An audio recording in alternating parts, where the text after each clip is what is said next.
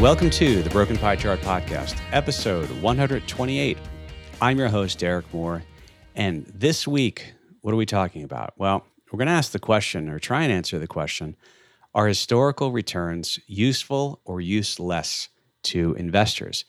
I mean, what, what, can you actually derive from these? What, what types of things can you take from?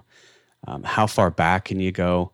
Are there any problems with using historical returns? Um, and, and this really came about a few listener questions who've been asking this. And, and really, it, it, came about more of, hey, look, you know, on the bond side of this, we're looking at these historical returns on bonds, and but bonds aren't really paying anything in interest right now. So I thought, you know, why not do an episode on on this very aspect? And when you think about historical returns, it, it's easier now to get these. So let's just you know think about the S and P 500, and you can go back now uh, looking online, and there's different data sets.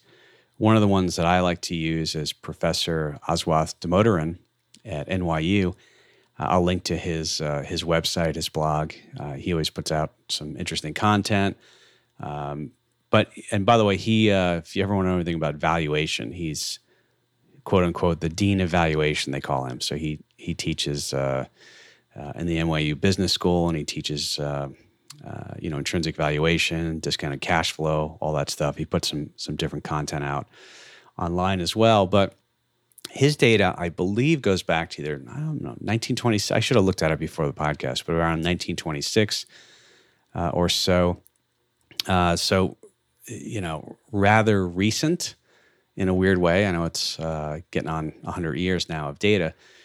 Uh, the other data sets that are out there, I'm not sure if he updates it anymore, uh, but uh, Yale's professor Robert Shiller, and I remember he wrote the book. What was it called? Irrational Exuberance. I'll put a link to that book. But he did a lot of work on the historical side. I don't know. I'll have to look at. I'll put a link to to his data. I'm not sure if he still updates it, but he had stuff back to 1871. And then Jeremy Siegel, I don't think it's online anywhere, but he wrote a book, Stocks for the Long Run, and, and he's a professor at Wharton which is uh, the business school at Penn.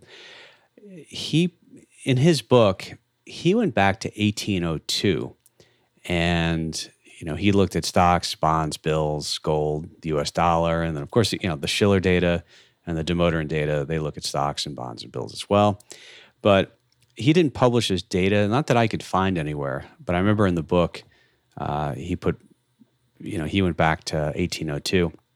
Interestingly enough, and and I think he's uh, he's talked about you know this data and is it reliable? Is it not reliable? Right? You know, you think about try and find data from imagine trying to find something from you know 1805 it's not like everything was just online back then but he um, jason zweig um, it's got to be a long time ago he actually had a conversation with uh, professor siegel about the data and i think some of it was estimated some of it was based upon samples but anyway, you know, so then the other thing that you uh, you look at with with all this stuff is we'll, we'll think about when you look at most of the time they have something you know total return. So total return just means it includes the change in the underlying market value, but it also includes dividends that were paid and sort of assumes that those are reinvested. Um, and there's an interesting challenge with that as well. But and then sometimes data is presented as just nominal returns. Nominal means not adjusted for inflation, or it's a, a real return and that's adjusted for inflation. So that's just a fancy way for saying, look, if your stocks went up 10% one year, but inflation went up 10%, you actually didn't, on a real return basis, you got zero because all of your return was eaten up by inflation. So uh, it kind of depends on that. So when we look at the S&P 500 data and and and later one of the things I want to do with this episode too, I want to talk about uh, probabilities of certain returns and I also want to discuss sort of the issue in the bond market where a lot of these historical returns had periods of much higher interest rates. And so that's kind of a, a challenge. Of course, I can always refer back to the power of compounding, and that's true. And but I, I do want to spend a little bit of time on on probabilities. Now, before we we get into, I want to get into some of the numbers and then go through some of the issues. But it's worth mentioning, right? Anytime you get an investment perspective or a tear sheet or anything like that, so you always see this disclaimer. You know, historical returns are not indicative of future returns. Past performance is no uh, indication of future results. And yeah, that that's absolutely true. And by the way, you know, being and everyone who's listened knows that uh, you know we're big advocates of of hedging, and so you know trying to time the market. It's not really. Um, you know, I'd, I'd rather see people be in the market, be, be properly hedged, and obviously it depends on everyone's situation. But um, you know, when you have hedges, it takes away some of this guesswork of of trying to figure out, you know, is the market undervalued, overvalued? But um, just on a historical perspective, I'll give you some numbers. And I wrote an article at the end of, uh, let me see. Actually, this is in January of 2020. I wrote this, and I'll put a link to this. Um, this is on the zegafinancial.com site. And I looked at, and I said, you know, what what were the the compounded annual growth rate by by the decade. And compounded annual growth rate is a total return. It's nominal, so not real. Um, does not account or adjust for inflation. And so the, the 2010s on the S&P 500, 13.33%. Um, great. That's great, right? Remember the rule of 72 says that if you get, you know, around 7.2%, compounded annual growth rate, um, you would get a double over 10 years. And so that's almost, you know, twice that. So um, in the 2000s, and th- this is interesting. So I went back to the 1900s, only two decades had negative total return, 0.12% in the 1930s. And then, of course, you had uh, negative 0.99%. Let's just call it negative 1 in the 2000s. Of course, in the 2000s, you had the tech crash. You also had 2008.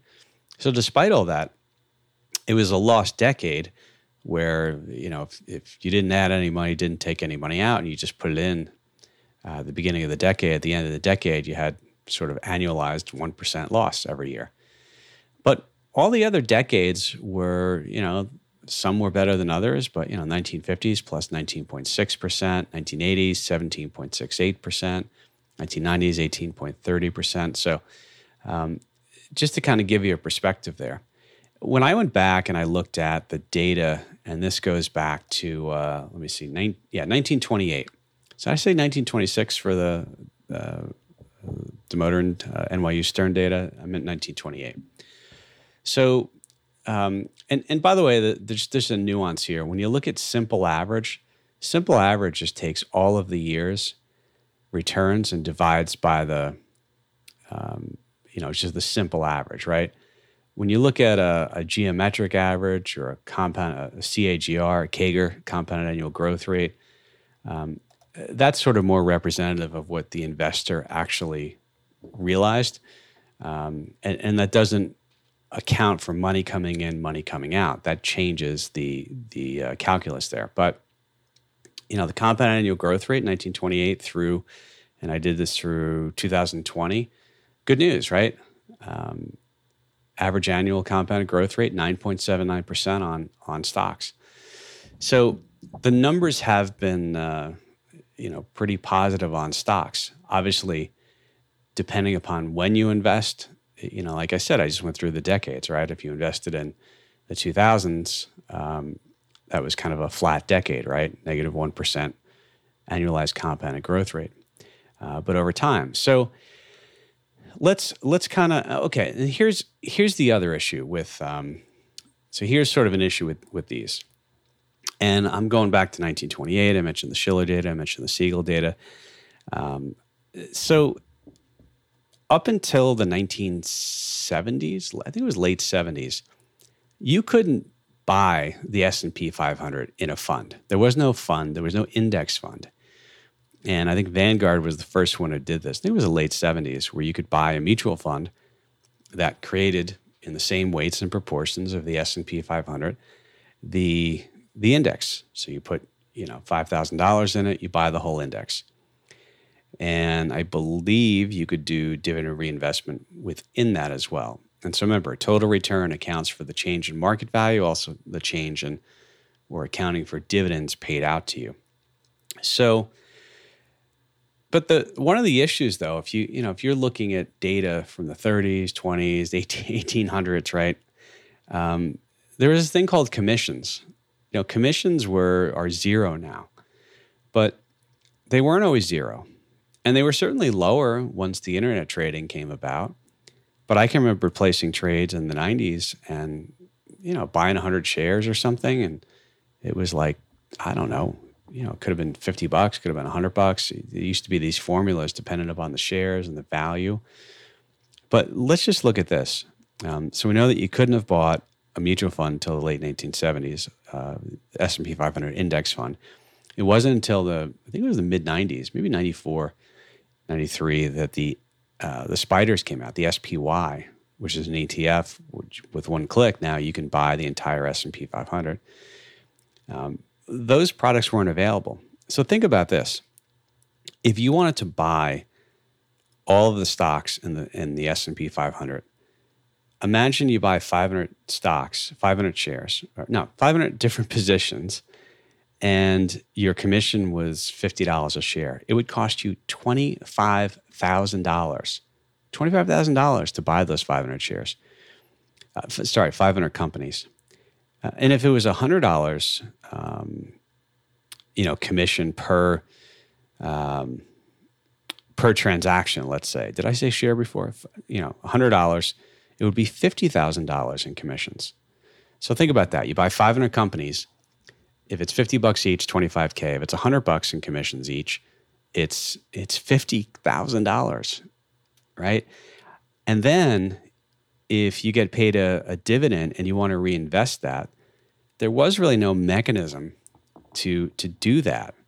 So you would have to to go out and take that dividend payment and then buy corresponding shares, and you couldn't buy fractional shares. You know, I remember there used to be those TV commercials where they, I forget what the firm was, but they, you could buy a, a list of all the companies that did uh, free drip programs, dividend reinvestment plan, drip, right? And I think it was, I don't know, maybe 100 different companies or 200 different companies, but you could buy shares directly from the transfer agent, meaning um, if, if, there was a, you know, back then physical sh- certificates were held by what's called the transfer agent. They weren't held in, in a street name at a brokerage firm. And so, you know, you you could send a check to them and then they would invest uh, in, you know, free way of getting the shares. And then you can invest dividends, right? But anyway, my point of doing that is I think it's okay to, to use total returns and historical, but I, I do think it's important to point out that a lot of the stuff that we do today wasn't available back then. Wasn't available back then. So just a little little aside there. So here's where I, I stand on on historical returns. Look, um, historical returns and I think there are there are real benefits to to looking at historicals because they inform us, inform our opinion, and help us understand uh, historically over a long period of time how volatile an asset has been. Uh, we can compute the the compounded annualized growth rate. That's very you know very good.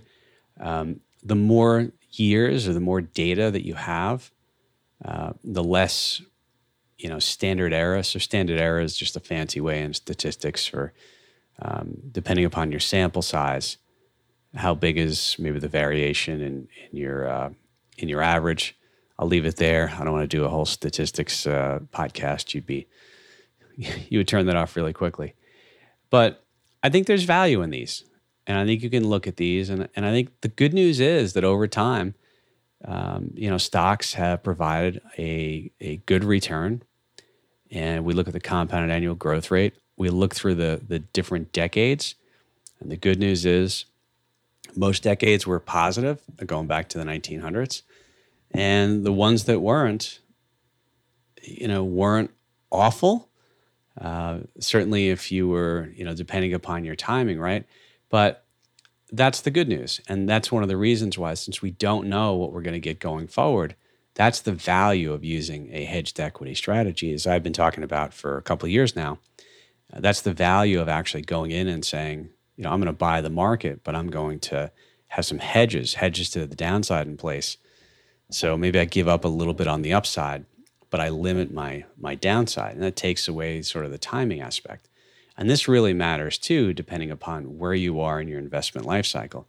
If you're just if you're young and, and just starting out, just you know, periodically put money into fund and and you probably don't need any hedges. Just keep keep doing what you're doing. If you're if you have a base of assets, um, or if you're you know getting towards the latter part of your career, early in retirement, yeah, then then a lot of this stuff becomes really important. So, I think I think it's um, the other thing that's interesting is that you can see uh, you've got reference points, and so you know everyone always asks us, "Hey, how'd you guys do in 2008?" or how'd you do in February or March of 2020? So it can provide a little bit of a, a reference point and somewhat of a little bit of a stress test. Now, the other th- side of this too is that, you know, let's look at 2007, 2008. If you would have looked at historical drawdowns in housing prices or the probability of housing selling off that much, uh, there probably wasn't a, a, a real high probability of that happening. So sometimes the these things come up, and you know, look, they uh, it's a different situation that causes an issue, and you really don't have any historical precedent for that. Now, where I do think historical returns pose a little bit of an issue is in the bond market. And look, when I wrote my book, Broken Pie Chart, uh, by the way, what a great Labor Day gift that would be for anybody that you know, or even somebody you don't know. Just go ahead and buy the book and uh, Broken Pie Charts on Amazon. Um, who doesn't give gifts for Labor Day? Anyways, so when I wrote that book, I pulled data down from the, the Bank of England on historical short term rates. And, you know, look, they had, they had information going back, I think it was back to the 1500s I'd have to I'd have to look in my chapter in the book. Um, if you get it, you'll have that chart, by the way. So I'll put a link to it in the show notes. Great Labor Day gift. Never too early to start shopping for uh, Halloween. Give it out. You know, as kids come to the door, why not give them a copy of the book? You know, start them out investing early. But the the challenge with the bond market is is a little different, and the reason why it's different is that you know we I can look and I can, you know, go back and say, and I'll just tell you what, what the numbers are. If I look at, let's say, something like the 10 year treasury bond going back to 1928, uh, the geometric average or, you know, compounded annual growth rate is just south of 5%. And, you know, where a lot of these 60 40 portfolios, guess what? They might be using historical averages, right? Like that. But you know what's different right now no surprise here, it's the interest rate. And right now, you know, the 10 year treasury is around what, 1.25%, something around there.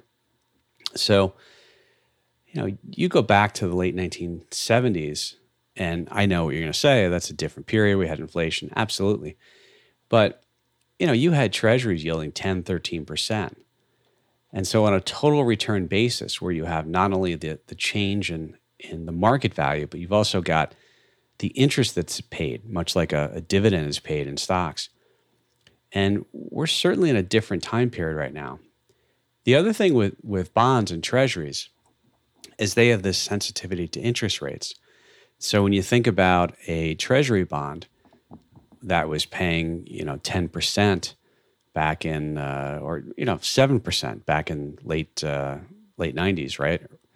So you have this bond that's paying 7%, and its sensitivity to changes in interest rates is much less.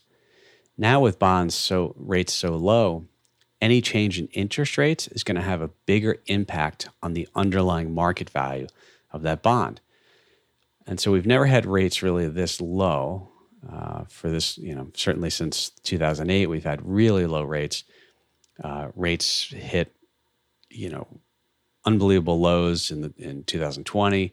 They're still really really low right now. So I do think this is one of those things when people start evaluating a 60-40 portfolio, 60% stocks, 40% bonds, where they they sort of run metrics on you know expected return and and all this stuff. And they're including many years of of uh, you know bonds that have much higher yields. I think it does become a little problematic. I'm not saying bonds are going to go down by quite a bit. I i mean i, I will say that um, the modified duration or effective duration which is really the sensitivity to interest rates or changes to interest rates has never been higher so you know, if we if we did get a material uptick in in rates, you would see bonds, um, you know, go down. And I think we saw that in the first quarter of this year when rates spiked. I mean, God, it, I mean, the ten year would it go from zero point seven to you know one point six percent or something like that. And I think the the bond market had its worst quarter since I don't know uh, its worst quarter in 100 years or something like that. So, you know, I, I do think that's that's a little problematic to use all that stuff. Um, but, you know, we just don't know. I mean, the, the numbers are the numbers, right? Um, and I'm not saying bond, you shouldn't own bonds. I'm not saying you should own them. Shouldn't or should them? Should own them. But um, I do think it's just something to keep in mind. The other thing that historicals can do is they can give us probabilities. And so we know that if we have, um, you know, just a simple, we use the simple average, right? Um, and we sort of look at historical annualized returns, we would say, and by the way, the simple average on the S&P 500 was about 11.64%, the way I ran it.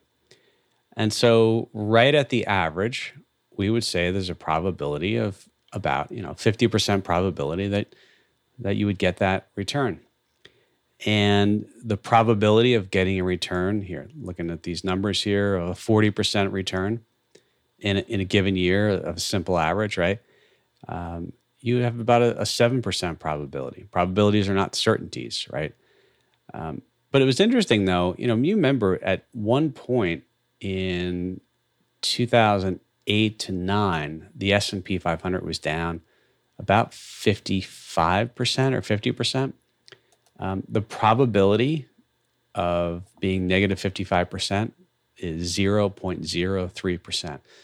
Simple probabilities. I didn't do any, you know, fancy normal distribution, right? For those of you listening who have a, a background in probabilities, this is sort of back of the envelope stuff, right? But um, but we know that that happened, right? And that goes back to the idea of, of having protection in portfolios, either buffers or hedges, in case you do get those outlier years. Um, by the way, the the bond market is is interesting because there, the bond market returns are much more. Um, you don't have as as great of a distribution. In other words, the, the left and the right tails aren't quite as far out. Um, you know, but if you look and you say, what's the probability of bonds uh, losing, you know, 10% in a year? It's only 2.29%. Um, so, and by the way, you know, if, uh, if interest rates went up, you know, a little bit over 1% from here uh, on a 10 year bond, you would expect to lose almost you know 10% from there right? So kind of give you a little perspective on on probabilities so um, maybe i'll do another episode just on probabilities. Maybe not. All right so what can we say from are they useful or useless? I think historicals if you've got uh, you've got to look at a couple things and i think i already explained the bond situation where if you're using data that has different periods that are really different from today, um, maybe you know having those in the historical return isn't quite as helpful to you. Um, but I do think with enough years and enough data sets, uh, enough data, you know, you have a pretty good idea of sort of what to, you know, what's happened in the past and it also can inform your your knowledge about the future. And the caveat always is you just don't know. You don't know are we going to get an outlier year in you know 2022 or this year or whatever? Or are we going to get more of a normal year? Uh, I will tell you that the stock market is up more than it's down. And there's been a lot of times where you have intra year drawdowns that wind up being positive, um, which is quite interesting. So I think they're helpful. But like I said, with the, the total return thing on and the dividend investment uh, thing with, with stocks, you just couldn't do that. So, you know, if somebody said, well, if I would have, you know, bought the S&P and reinvested my dividends from 1950 to 1970, yeah, you probably couldn't do it.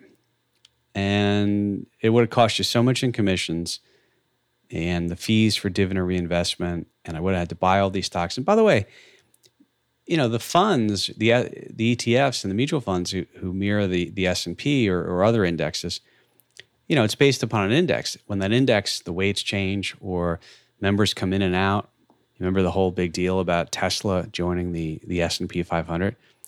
Um, those indexes have to trim shares, add more and others to make sure the weighting is is the same. Imagine I just mentioned those commissions. Imagine if your portfolio uh, all of a sudden you know you had to make changes to adjust the weighting, or, or you had a couple people go out, a couple people come in, meaning companies, not people, but companies coming in, companies coming out of the index. You've got to buy and sell those. That's that's sort of every time. Um, so it just really wasn't cost effective. But one of the lessons, though, I think is important to to sort of express is the value of compounding is still there. And I mentioned earlier the rule of 72. Um, quite simply, it means if you take 72 and you divide it by your return, that's how, how many years to double. And by the way, if I, I know if you um, if you take a financial calculator and you you know multiply let's say an amount of money times you know and, and compound it at 7.2% over uh, you know 10 years you'd be like wait a second. Um, it gets us a little more than that. Yeah that's right. It's not a perfect you know absolutely double. But going back to the historical returns um, the power of compounding is real. And the power of compounding, for those that don't understand that concept or, are not familiar with it, uh, it's just, you know, if you have $100,000 and then you do get around 7.2% a year and you, and you compound to 200,000. Well, now if you get another 7.2% over the next 10 years, then you go from 200 to 400,000 because your base of money was higher. And so it sort of snowballs on itself. And that compounding effect is is pretty powerful. And if you're adding money on a periodic basis, it also helps things to grow. And by the way, if you're adding money on a periodic basis, you know, in theory, you're you're buying less when the market's high and buying more when the market's low. And on the flip side, and I keep saying it again and again, the, the reason to have some protection or buffer in the portfolio is that the less you lose, uh, the easier it is to come back from. We know that if you take a 50% loss, you got to get 100% to back, get back to break even. Uh, the less you lose, the easier it is to recover. Um, and so compounding is real, compounding is powerful, and risk management in portfolios, hedging or buffers, is also really powerful um, because the less you lose, the easier it is to come back. And the less you lose, um, as you get the you know any sort of comeback in the market, um, you actually can can outperform quite a bit from a uh, you know for someone who is took a really big loss. It takes a long time to get back. So, all right. Uh, so for this episode, remember uh, uh my book buying. Uh, no, that's Jay's book, Buy and Hedge. Buy that one too. Buy buy two. Uh, Broken Pie Chart on Amazon. I'll put a link to that. Uh, if you come looking shopping for Labor Day, I'm joking. I know nobody buys Labor Day gifts, but anyway, I'll, I'll put those in there. And I've got a lot of this historical return data in there. I, I, um, I've got the charts, the probabilities, all that stuff from stocks and bonds. So um, I actually published that. And then rather than wasting time rating reviewing and starring, go ahead and, and share this episode with uh, someone who doesn't listen to podcasts. You got to teach them how. You got to show them what apps to use and all that stuff. Uh, or somebody who does listen to podcasts, but go ahead and share it uh, and keep the uh, the ideas coming for future shows. Uh, we're going to have some guests coming up in subsequent weeks. Uh, I'll let you know who when when uh, gets a little closer, or you'll just you'll just see the episode drop. And I think Jay is going to come back as well, uh, my semi-permanent co-host. we'll we'll probably do something in the next few weeks as well. So, all right, folks, um, have a good weekend or have a good week, and we'll talk to you next week.